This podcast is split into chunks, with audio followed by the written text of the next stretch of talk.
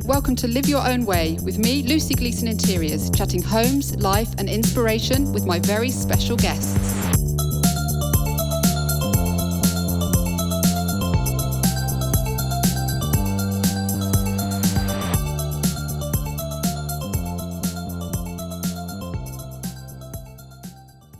Today I'm chatting to property expert, writer, and broadcaster Kunle Barker.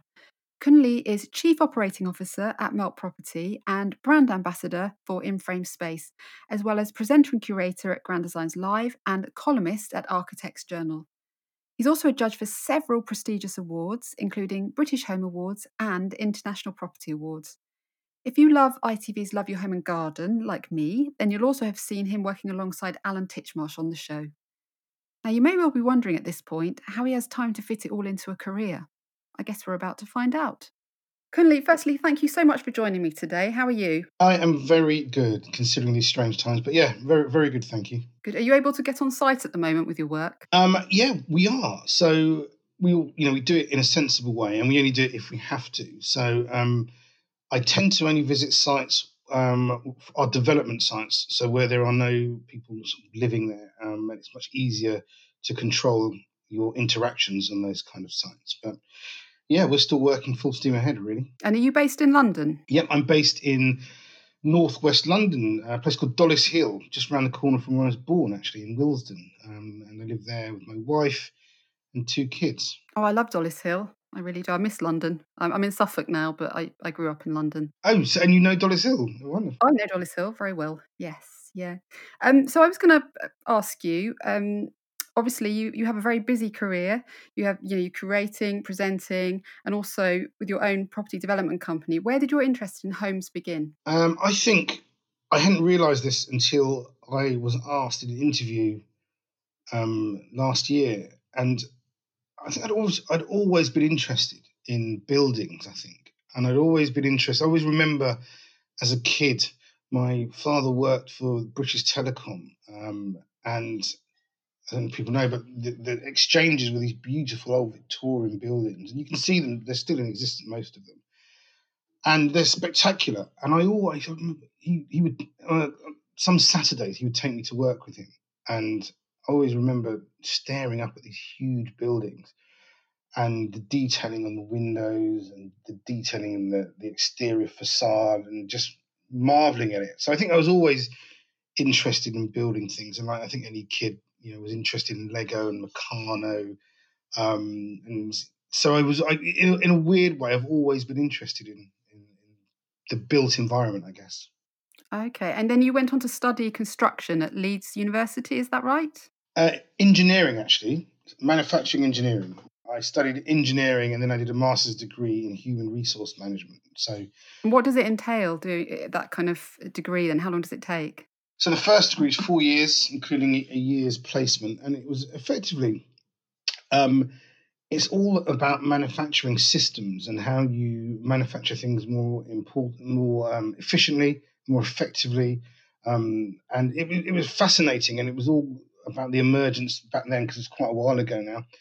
So this was all about the emergence of CNC um, technology, robotics, and it was it was absolutely fascinating, and in a really strange way has come full circle because recently, um, with my job, the works that I'm doing, we are um, dealing with that kind of technology. So we're dealing with modular construction in terms of not just people's houses, um, but we there's a company that we've just helped launch called InFrame Space, and we are developing um, a system. We've developed a system, a modular system, where we can uh, manufacture people's uh, garden rooms for people and extensions, and in fact houses for people um, you know, in a factory. Um, and also on top of that, things like CNC design in um, in architectural details like staircases and um, furniture. Developments in there have been amazing, and it's quite funny sitting around meetings thinking, yeah, you know, I studied all this stuff like over 20 years ago. It's great to finally see it coming through. So, so it really helped then the time of studying to what you're doing now. Yeah, I think it does. I think, but that's true of any degree. I think, I think um, you know, might you, you, just need to learn things, um, and it might not be apparent at the time. You know, when I was 19 or 20 years old, um, you know, sitting in a the robot lab in, in, in Leeds, I'm not sure that I thought that you know, all these years later, I would be um, talking to people about decorative details and staircases that were manufactured using the technology I was I was looking at at the time. But it is funny how you know the more you learn, the more things come back round and, and, and become useful. Yeah. So when you um, left university, obviously, then you're working and you developed your uh, construction company, and then you obviously you're working. You know, you have to learn to work with trades. How do you learn all the different aspects to it and how it all merges together? Um, you you learn as you go. You learn on the job, as it were. I mean, you know, there was a bit of a there's a gap, a slight gap between. You know, I, when I left university, actually, I set up a PR company and an events company um, in Leeds, and we, we, ran that for I ran that with some buddies of mine for four or five years. Um, then came to London to do take on a job on a um, for an internet startup company, which was the precursor. I guess it was a um, it was a portal which put people together. So this was the, in the days before Google and things. And I did that, and then eventually got into property development and went back to Leeds um, and bought a, a student property, um, renovated it.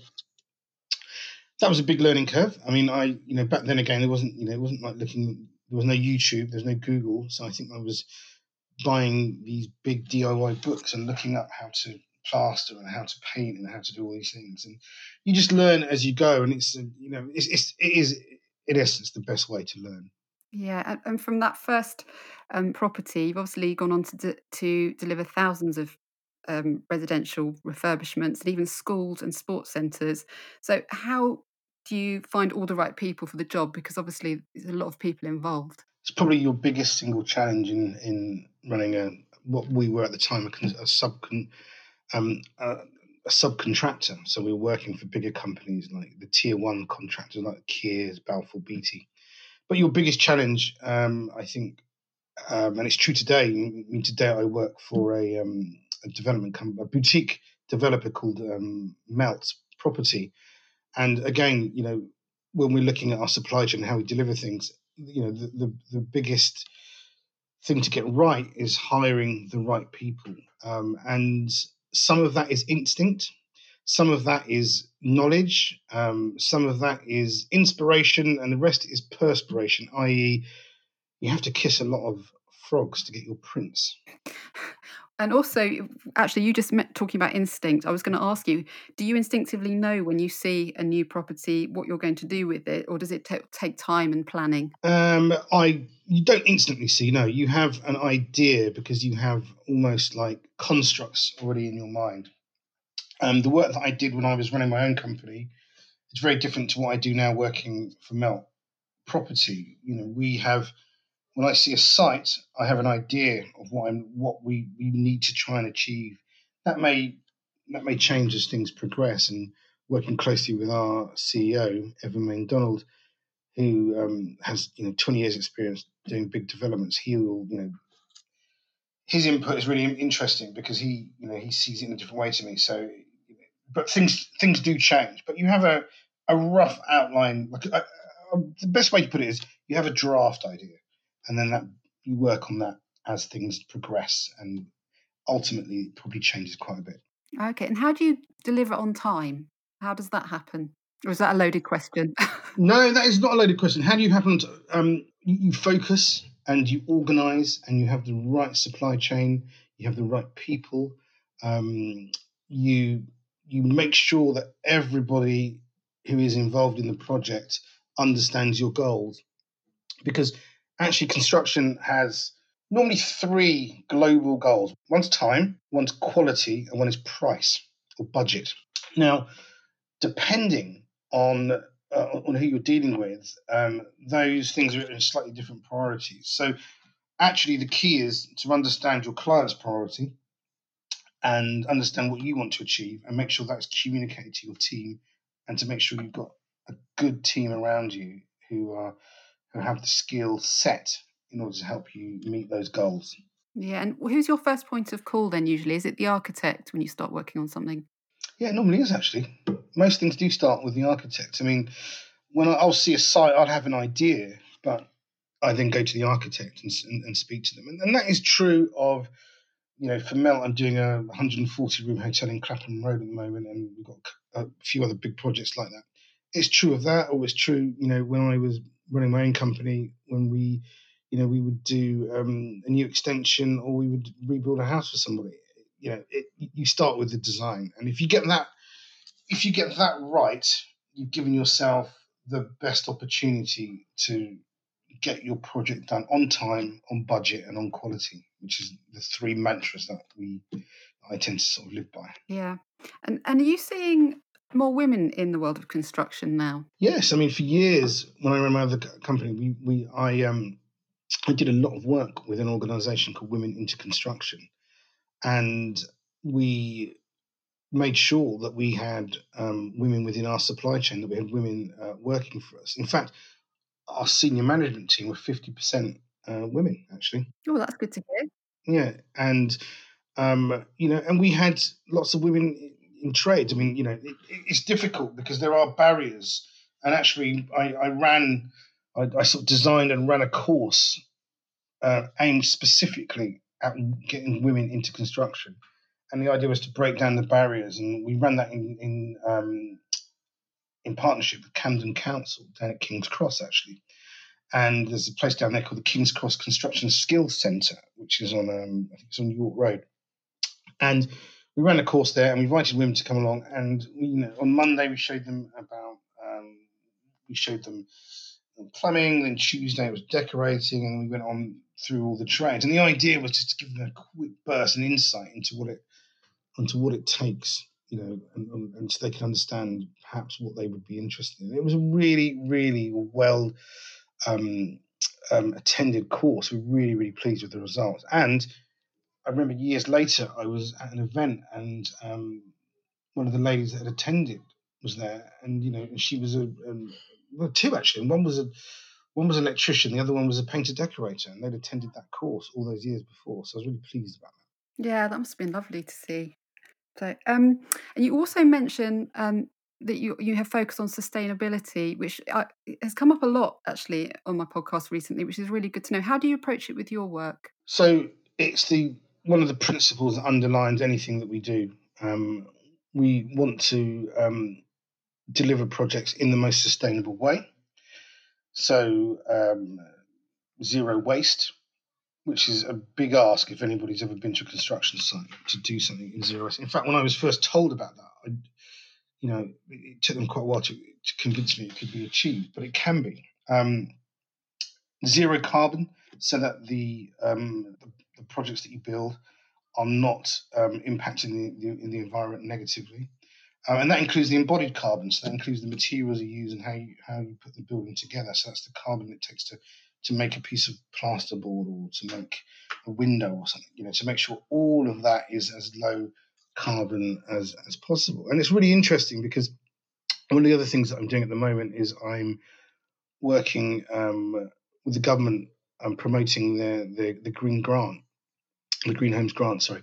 And that's fascinating because if you look at the the issue that we have with sustainability and with reaching this, this net zero target that the government set us, there is no way that we can meet that target unless we tackle the um, the existing um, homes, the existing houses. Um, you know, eighty percent of the issue is already built, um, and so we need to we need to, we need to tackle those. So this the Green Homes Grant is kind of fundamental, really, if we're going to hit that target, because people need to um, make their own homes more sustainable um, by and you know it and again it's pretty straightforward stuff but it's insulation insulate the loft double glazing uh, make sure your doors are, you know are, are well fitted and it, and then it goes up the chain to things like you know air source heat pumps and things like that but there are things you can do at the bottom of that spectrum that will still make a, a big difference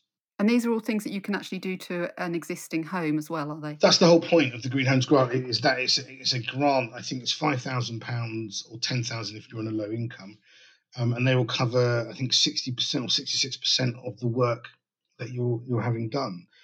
So that is kind of really interesting. It's a really interesting way. So what we're working with the government on is, is producing a series of my idea, which which we've not agreed on yet, is to produce a series of videos, effectively a, a kind of video channel where we will be showing people a few things. One, we'll be showing them what they should be looking at doing in their home, the order in which they should do those things. So, for example, there's no point in fitting a kind of you know really efficient underfloor heating system if you live in a old leaky Victorian house. It just won't work and you won't get the benefit. So we explain to people that, you know, first you have to start with the fabric of your buildings. You have to make sure that that is airtight and well insulated. Then you can move on to how you distribute heat and then heat, sorry, and then maybe you can think about how you um, how you generate heat. So you can move away from a gas boiler into something like air source heating, or you know, there's even these um, this company called SunAmp who use um,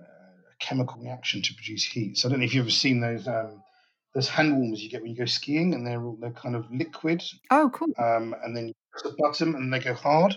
Yeah, but the, there's a reaction going on. It produces heat.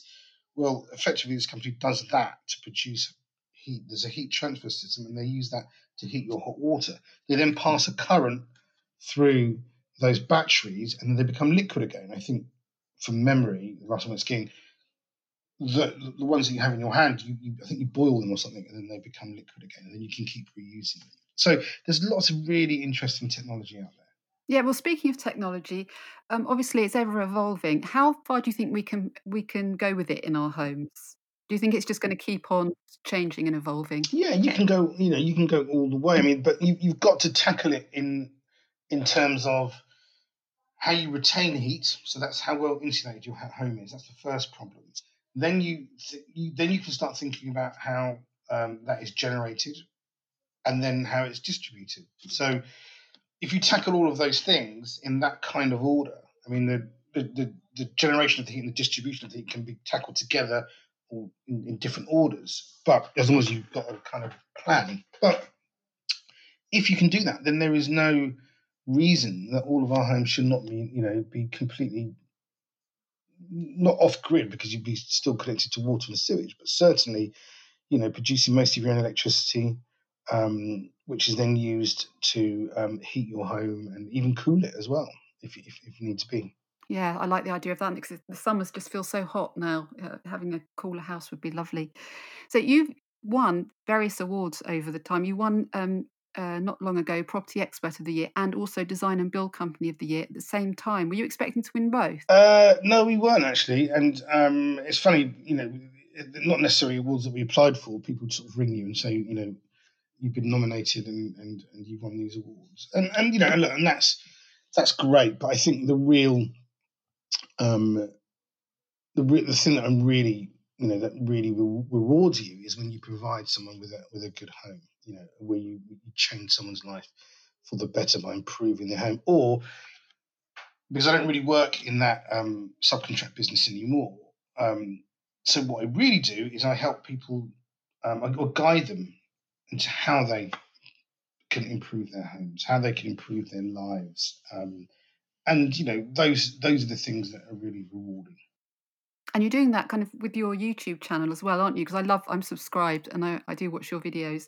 And then obviously your, you know, your t- TV career has come along. Uh, how did that happen? Quite by accident. I think ITV were doing a new show for um, with Alan Titchmarsh called.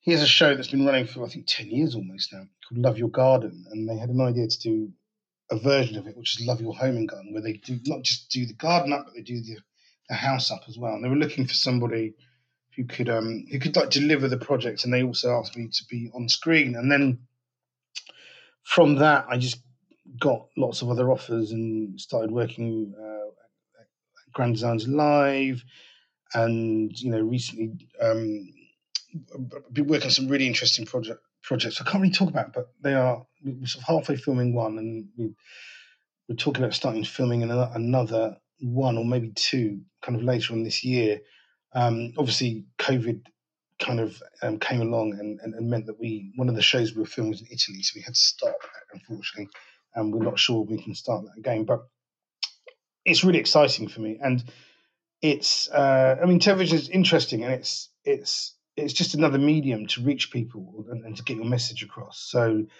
you know, it, it's kind of an a, a, a, you know a kind of um, wider scene version of you know blogging or video, you know, a YouTube channel or, or a podcast. It's just seen by more people, but it's the same kind of thing. It's a way of getting your message across, across which is great. Yeah, absolutely. Do you find presenting easy because you come across very naturally, but it's not actually that easy, is it? When you've got a camera there and you've got, you know, you're trying to remember what you're talking about and lighting and. Yeah, it's it's it is it is much easier than um, I thought it would be. Um, and I, I, think that all goes back to so I'm not, you know, I don't call myself a presenter as such. Um, you know, those, you know, people like Davina McCall, Dermot O'Leary, that's not really what I do. I'm a, a, kind of expert. So they're always asking me about something that I know about, that I know intimately about. And it, and it's very easy then, and it's very easy to be natural when you're talking um, about something that you care about, that you know about, and that you love. Having said that, though, um, you know, when you watch an hour of TV, we've normally shot 50. So there's a lot of stuff that you don't see. And, you know, we do have to do things again because it doesn't feel right or, you know, so it, when I say it's, it's, easier than I thought, I mean, it, it, kind of is. But even now I'm thinking, thinking actually, yeah, you know, you, you do have to do a lot in order to get that because I'm not, you know, I'm not an expert in it. But I've been very lucky to work with some great, very talented people at ITV and, um, working with Alan Titchmarsh was just phenomenal. Just seeing, you know, the guy's work ethic, uh, his passion for improving people's lives, which is all incredibly genuine. I mean, he's exactly the same off screen as he is on screen, um, which is lovely. But watching him work was great, and understanding how he do that.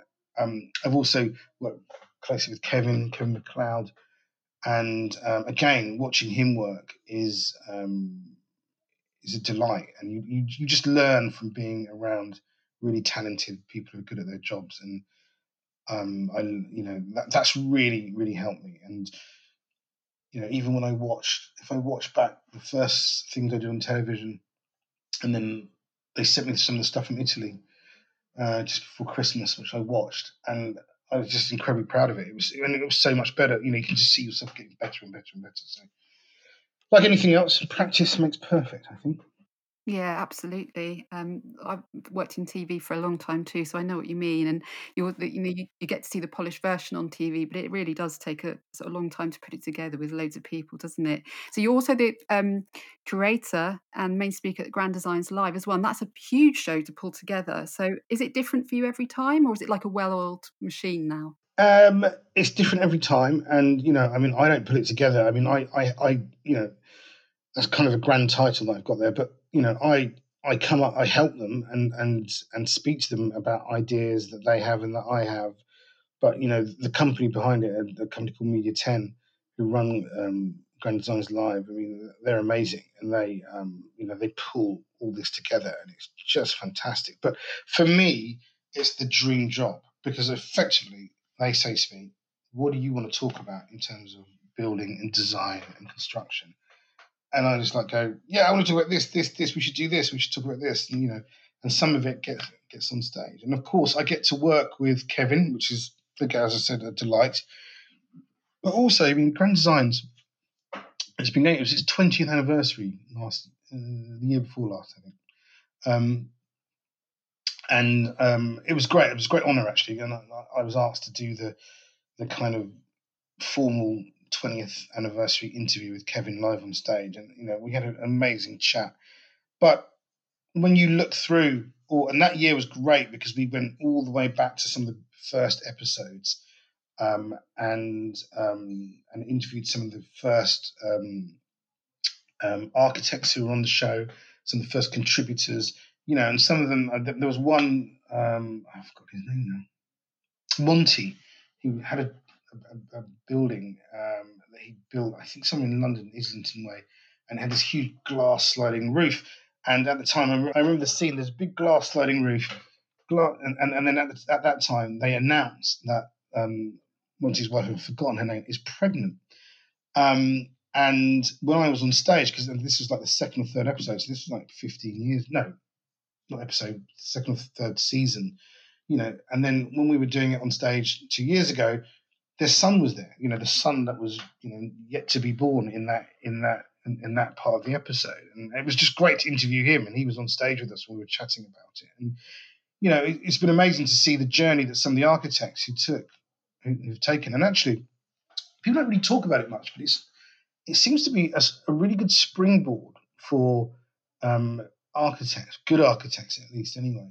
Um, and there are at least three or four that I know where that was their first project as a as a practice, and they've gone on. You know, they're all still around doing great things at the moment. So it's a great kind of brand to be associated with, and for me, it's you know you, you you know I, I can't really call it work. It's just you know it is the, the kind of personification of my hobby, my greatest hobby, which is you know homes and design.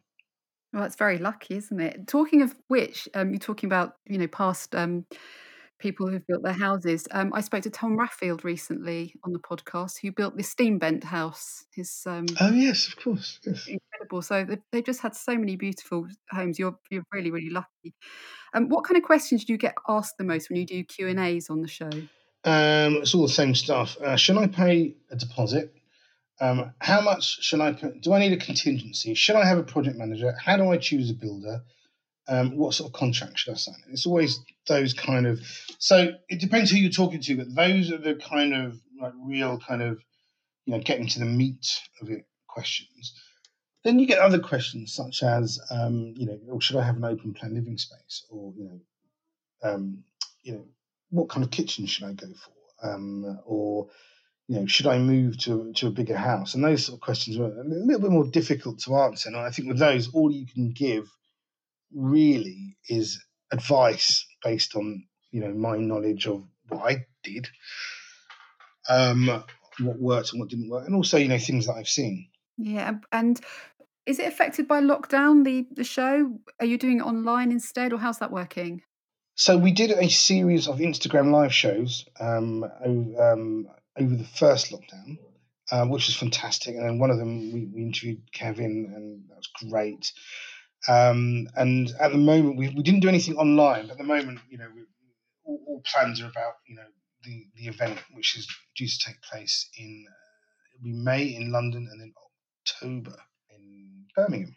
Okay, that well, that's good. I'm, I'm looking forward to that. And also, you write um, a column for the Grand Designs magazine, don't you? Is that monthly? Yeah, I haven't written for the Grand Designs magazine for a while. I, what I'm doing monthly at the moment is a column for the Architects Journal, um, and I do a monthly column for them about kind of anything I want, really.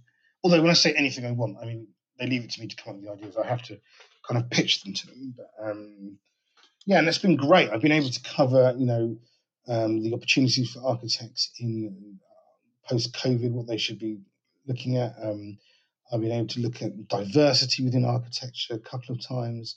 Um, I just finished one was published on the on the first of February, um, which is about um, the new ways that architects are using um, video conferencing to engage with clients and new ways new ways of charging clients to to kind of make architectural services more um, available to, to, to more people. Which and it's so it's great fun actually. Um, it's hard work, but it's it's it's great to be you know given, and it's a great title, obviously. Yeah, absolutely. I'm not sure how you fit it all in, to be honest with you, because you're also you've been a judge on the British Home Awards. Is that a regular thing? And how do you pick a winner on something like that with all the amazing talent? Uh, it is incredibly difficult. Um, so I do a lot of judging. So I'm judge on the British Home Awards, also the International Property Awards, and also we've just been judging in the last few weeks um, the NLA's um,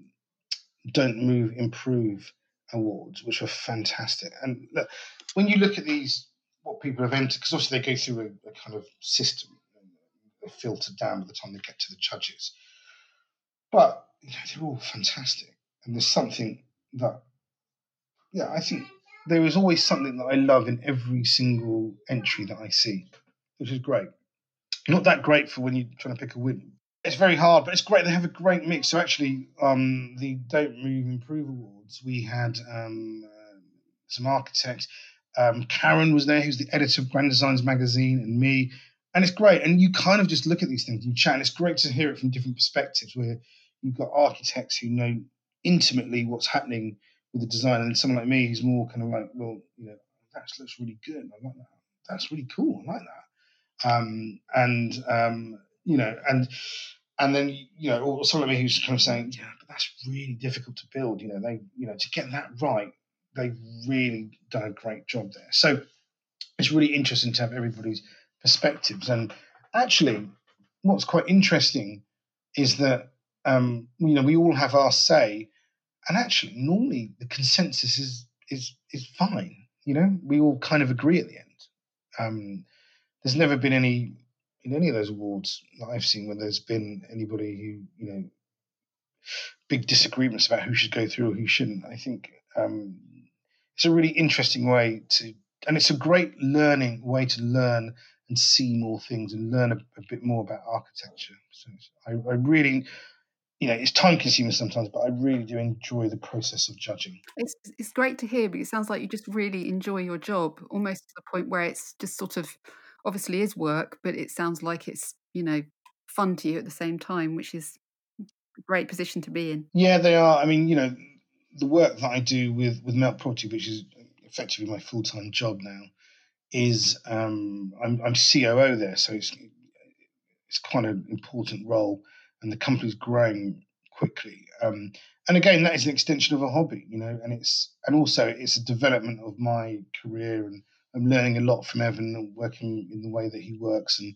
how deals are put together, how we design things. And then, you know, when I first joined, I was head of design and, and delivery, so my job was just to make sure that we delivered projects on time, on budget, and on quality, um, and that they, you know, were fit for purpose. And the, the first project that I've delivered is um, our Lime Grove project, which is in just outside of Gloucestershire, and um, it's I, am so proud of it, and we've won some awards, and it, it's just one of the, you know, it, when we were designing it, um, and I talk a lot about this Grand Designs um, and, and Ideal Homestead, which I talk at as well.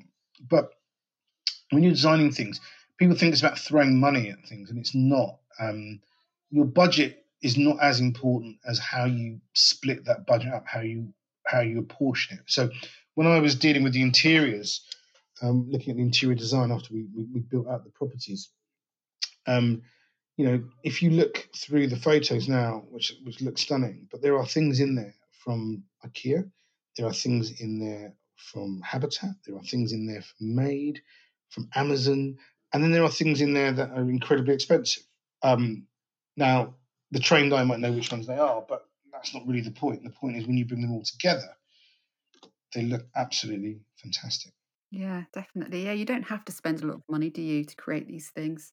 Um, well, I'd be crazy while I've got your attention to not ask you some home improvement questions. And I'm pretty sure I heard you say at one point that you can add up to about 20% value to your property by working on the garden. So how is that right? Yeah, I mean that's that's what the research says. Yeah, absolutely. You know, you can at least 20%, a well maintained, well kept garden will add 20% to the house, the, the, the, value of your house, which makes sense because if you think that the um, part of the value, big part of the value of your property is the, is the land itself, and depending on where your house is, where you live, if you think about how much of that is built and how much of that is just land, like garden stuff, well, it would make sense because you know, a, big part of your plot isn't built on, you know, it's just is your garden, maybe your front, your rear garden. Obviously, that depends on where you live. But if it is a big portion um, of your sort of the, the, footprint of your of your of, the, of, what you own, it makes sense to make that usable, and it, it makes sense to make that you know um, very much part of the design. And one of the things that was really interesting when I worked on um, Love Your Home and Garden for ITV was that when Alan and um, and the others were designing these gardens, they were doing it in tandem with the architects who were designing the interior, and the results were absolutely spectacular. And you know, even throughout all the years that I'd been involved in, in property, what typically happens is the client spends a huge amount of money on their home, and then as you're leaving, they ask you to, you know, to level it off and put some turf down or something, you know, and that's completely the wrong way around to think of it You've got to, and it and it makes and interestingly, um, we did a relatively good job on our garden. Um, not, not, the best, but you know, a, a, kind of good job on, and it was more about the interaction between the house and the garden, how you move between them, and it was invaluable over lockdown. You know, we were quite lucky; the weather was very nice most of the time uh, over the first lockdown, and it really, you know, it, I, I really understood and was really pleased that we spent some money and time on not only that interaction, how you how the garden kind of interacts with the interior of the house, but you know the actual layout of the garden. we've done several things over the years and done it bit by bit, but it was it was it was it was fantastic. And I think um, you know people are beginning to realise that that you know a bit of turf and some crazy paving just won't cut it anymore. You know we need um, your garden needs and deserves actually to have the um, amount of attention that the interior of your house does. So, what sort of things can you do to a garden to you know make that happen? What what did you do in yours then? Because we're we're trying to do ours at the moment actually, and um, we've just got grass out there, and um, my sister-in-law is doing a design for us. But what what else can we do just to make it sort of a bit more special out there? Well, listen, that's really interesting. Now, I get asked things like that a lot, and, and the question is, I have to throw it back at people. I said, well, it's not about what you do; it's about how do you want to use the garden. You know, how do you use the garden? You know, what's your appetite for gardening? You know, are you keen? You and husband keen gardeners? You know, do you have children? Do you have parties? Um, you know, do you like to, you know, if it's sunny, do you like to sit and you know eat outside? Do you want to eat breakfast outside, dinner? You know, these are the sort of things that you have to ask first, and then you design the garden around that, around the things that you like to do. And it's always it's slightly different for other people, but you know, depending on the size of the garden and and the type, um, zoning your garden works very well. So having areas that are set out to do specific things. That could be um, an area to um, to eat, to barbecue, to entertain. Uh, that could be a garden room um, in order for you to have a, a bit more space um, to do different things. Um, one of the things that we did, we had a we had a goal, so we had a photo, an inspirational photo, and we didn't we didn't we probably didn't um, achieve that aspiration for probably three or four years, and the reason was because of budget.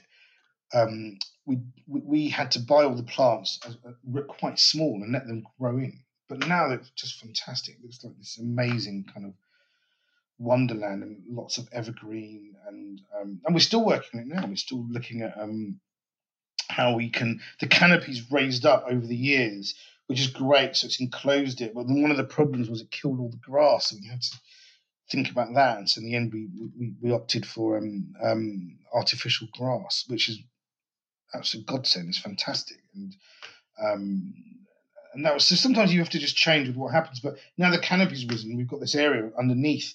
We're like, well, okay, well now we can do something like that. So we've got we, we're talking to people about doing some sort of wildflower flower meadow type things. And bearing in mind, this is a very small London terraced house garden in Dollis Hill, so it's kind of six meters wide by maybe 15 long or something. So it's not huge at all. But that doesn't matter. And actually, one of the things I always say to people is people think, well, I, you know, it doesn't really matter what I do because my garden's small. Well, actually, that's what it matters the most, I think, um, when you've got a small garden. So, um, yeah, I've been a big, since working with Alan, I've always, you know, been a big proponent of people making sure that they think of the garden and think about what they can do to it. Yeah, and inside the, the house, what are some small things you can do to add value if you've just got a you know a small budget? If you've got a small budget, um, the things that you can do to add value is is to make you know make the home more user friendly. It's strange. I mean, adding value to a home. It's really strange. So I always say to people, look, the, the the real way to add value to a home is to add uh, space, square meters. Yeah. So that's kind of a, we, I mean we don't tend to value homes like that in our heads in the UK. We tend to think about where it is and the, the, amount of bedrooms it has, but actually the value of your house is based on its square meters, its size. So if you add on an extension or a garden room or anything like that, you will add value. That's just a given. So I guess what people really mean is sometimes is they're asking me, you know, well, if I wanted to sell it, how do I make it easy to sell, or how do I make it more attractive or appealing to people? And the way that you do that is just by, you know, having a coherent understanding of what it is you're trying to achieve in terms of how you live your life, and and realize that you don't have to spend lots of money at all. You know, there's things that you can do just by repainting. De- I used to do these sort of top ten hacks to sort of improve your home, the first two were uh, declutter it, repaint it, and get it cleaned.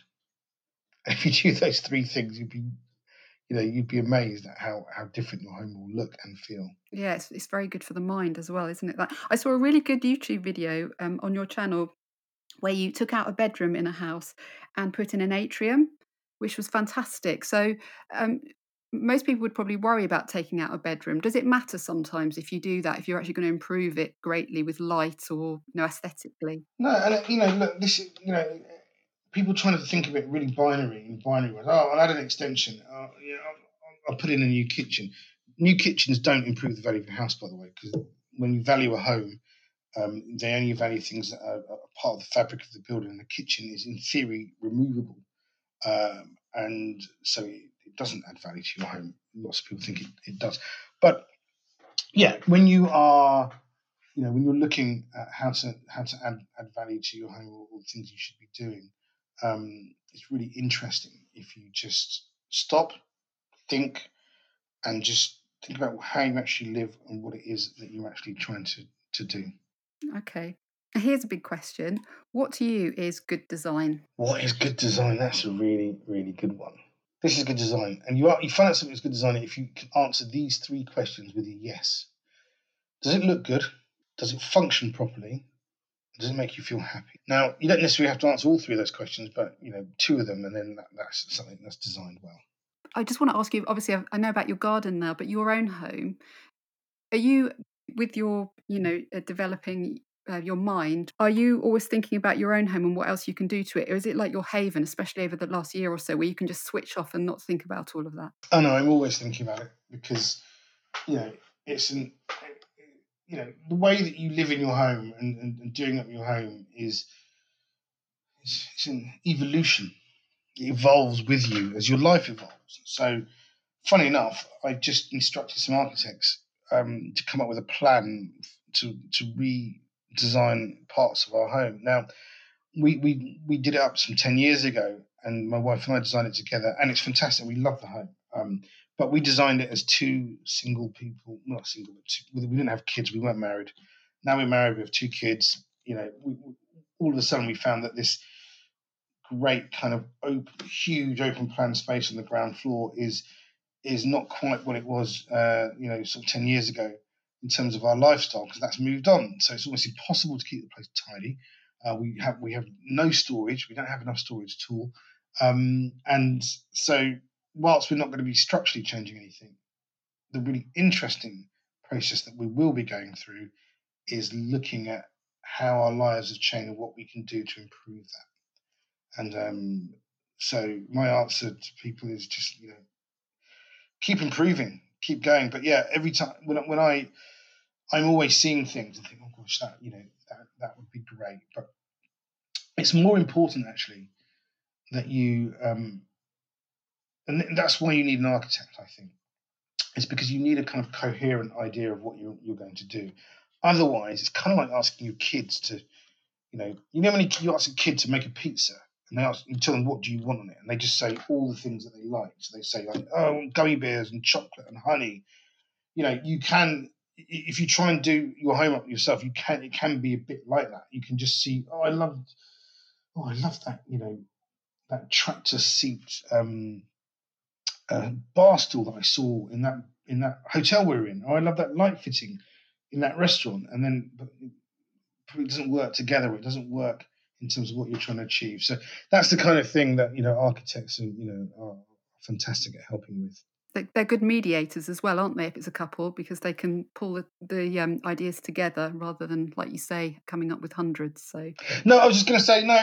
You know that process. You know, a lot of people um, won't want to instruct architects because they think their their project's too small, they don't have the budget. And you know, my I've always been I work a lot with the RIBA about you know about about sort of trying to be an ambassador for architecture and for architects and their service. It's really important that you speak to an architect, even speak to one if you know instruct one, at least speak to one about your your project because you know these are some of the best trained and longest trained professionals out there, um, and your home's really really important. And sometimes all you need is somebody to effectively to kind of curate the ideas that are in your head and kind of pull them together in a way that, that works for you. And if you know, and people say, oh, well, what about the extra the extra money? And I said, you know, of course there's a fee for using an architect, but I would prefer that somebody doesn't buy, you know, that brand new flashy kitchen and uses some of that money to hire an architect. Because after all, that brand new flashy kitchen will not be brand new and flashy in five or six years. Um, however, a well designed space will be that forever. Yeah, I couldn't agree more. And they're not, people assume that they're going to be expensive, but that's not necessarily the case, is it? No, and look, you know, you, you can, there are architects for all types and scales of jobs. There are, you know, architects who are one man or one woman bands. There are small firms, there are big firms. And um, if you go to like the RIBA website, there's a, um, there's a service, they have a free service called the Find an Architect service. And you can type in your postcode, you can type in the scope of works in terms of you know, I want to build a house or I just want an extension or I want a new kitchen extension. And you can type in your budget and they will put you together with architects based on that criteria. So more often than not, they are not that expensive. Um, and also, you know, I've always said this as well. Eight, before when, we, when I ran the contracting business, eighty percent of the jobs we used to run a service called Project Rescue where we'd go into um, jobs that had gone wrong. 80% of those jobs would not have gone wrong if the clients had used an architect. So the question really is can you afford not to use an architect? Yeah, actually saving money a lot of the time, aren't you? Absolutely. Yeah, well, that is great advice to end on. Um, just to say thank you very much for your time and advice. Pleasure. It's been lovely talking to you. Lucy, thank you very much. If you'd like to visit Kunle's website, then it is over at kunlebarker.com and his Instagram is at Kunle Barker. He also has a brilliant YouTube channel called Kunle Barker TV with some great nuggets of advice there for home development. And also the website that he mentioned earlier with his new venture is inframe.space and that's definitely worth taking a look at. As always, my website for design services is lucylovesyou.com and my Instagram is Lucy Gleason Interiors. Please do pop over and say hi. Next week brings another great guest, and until then, have a good one.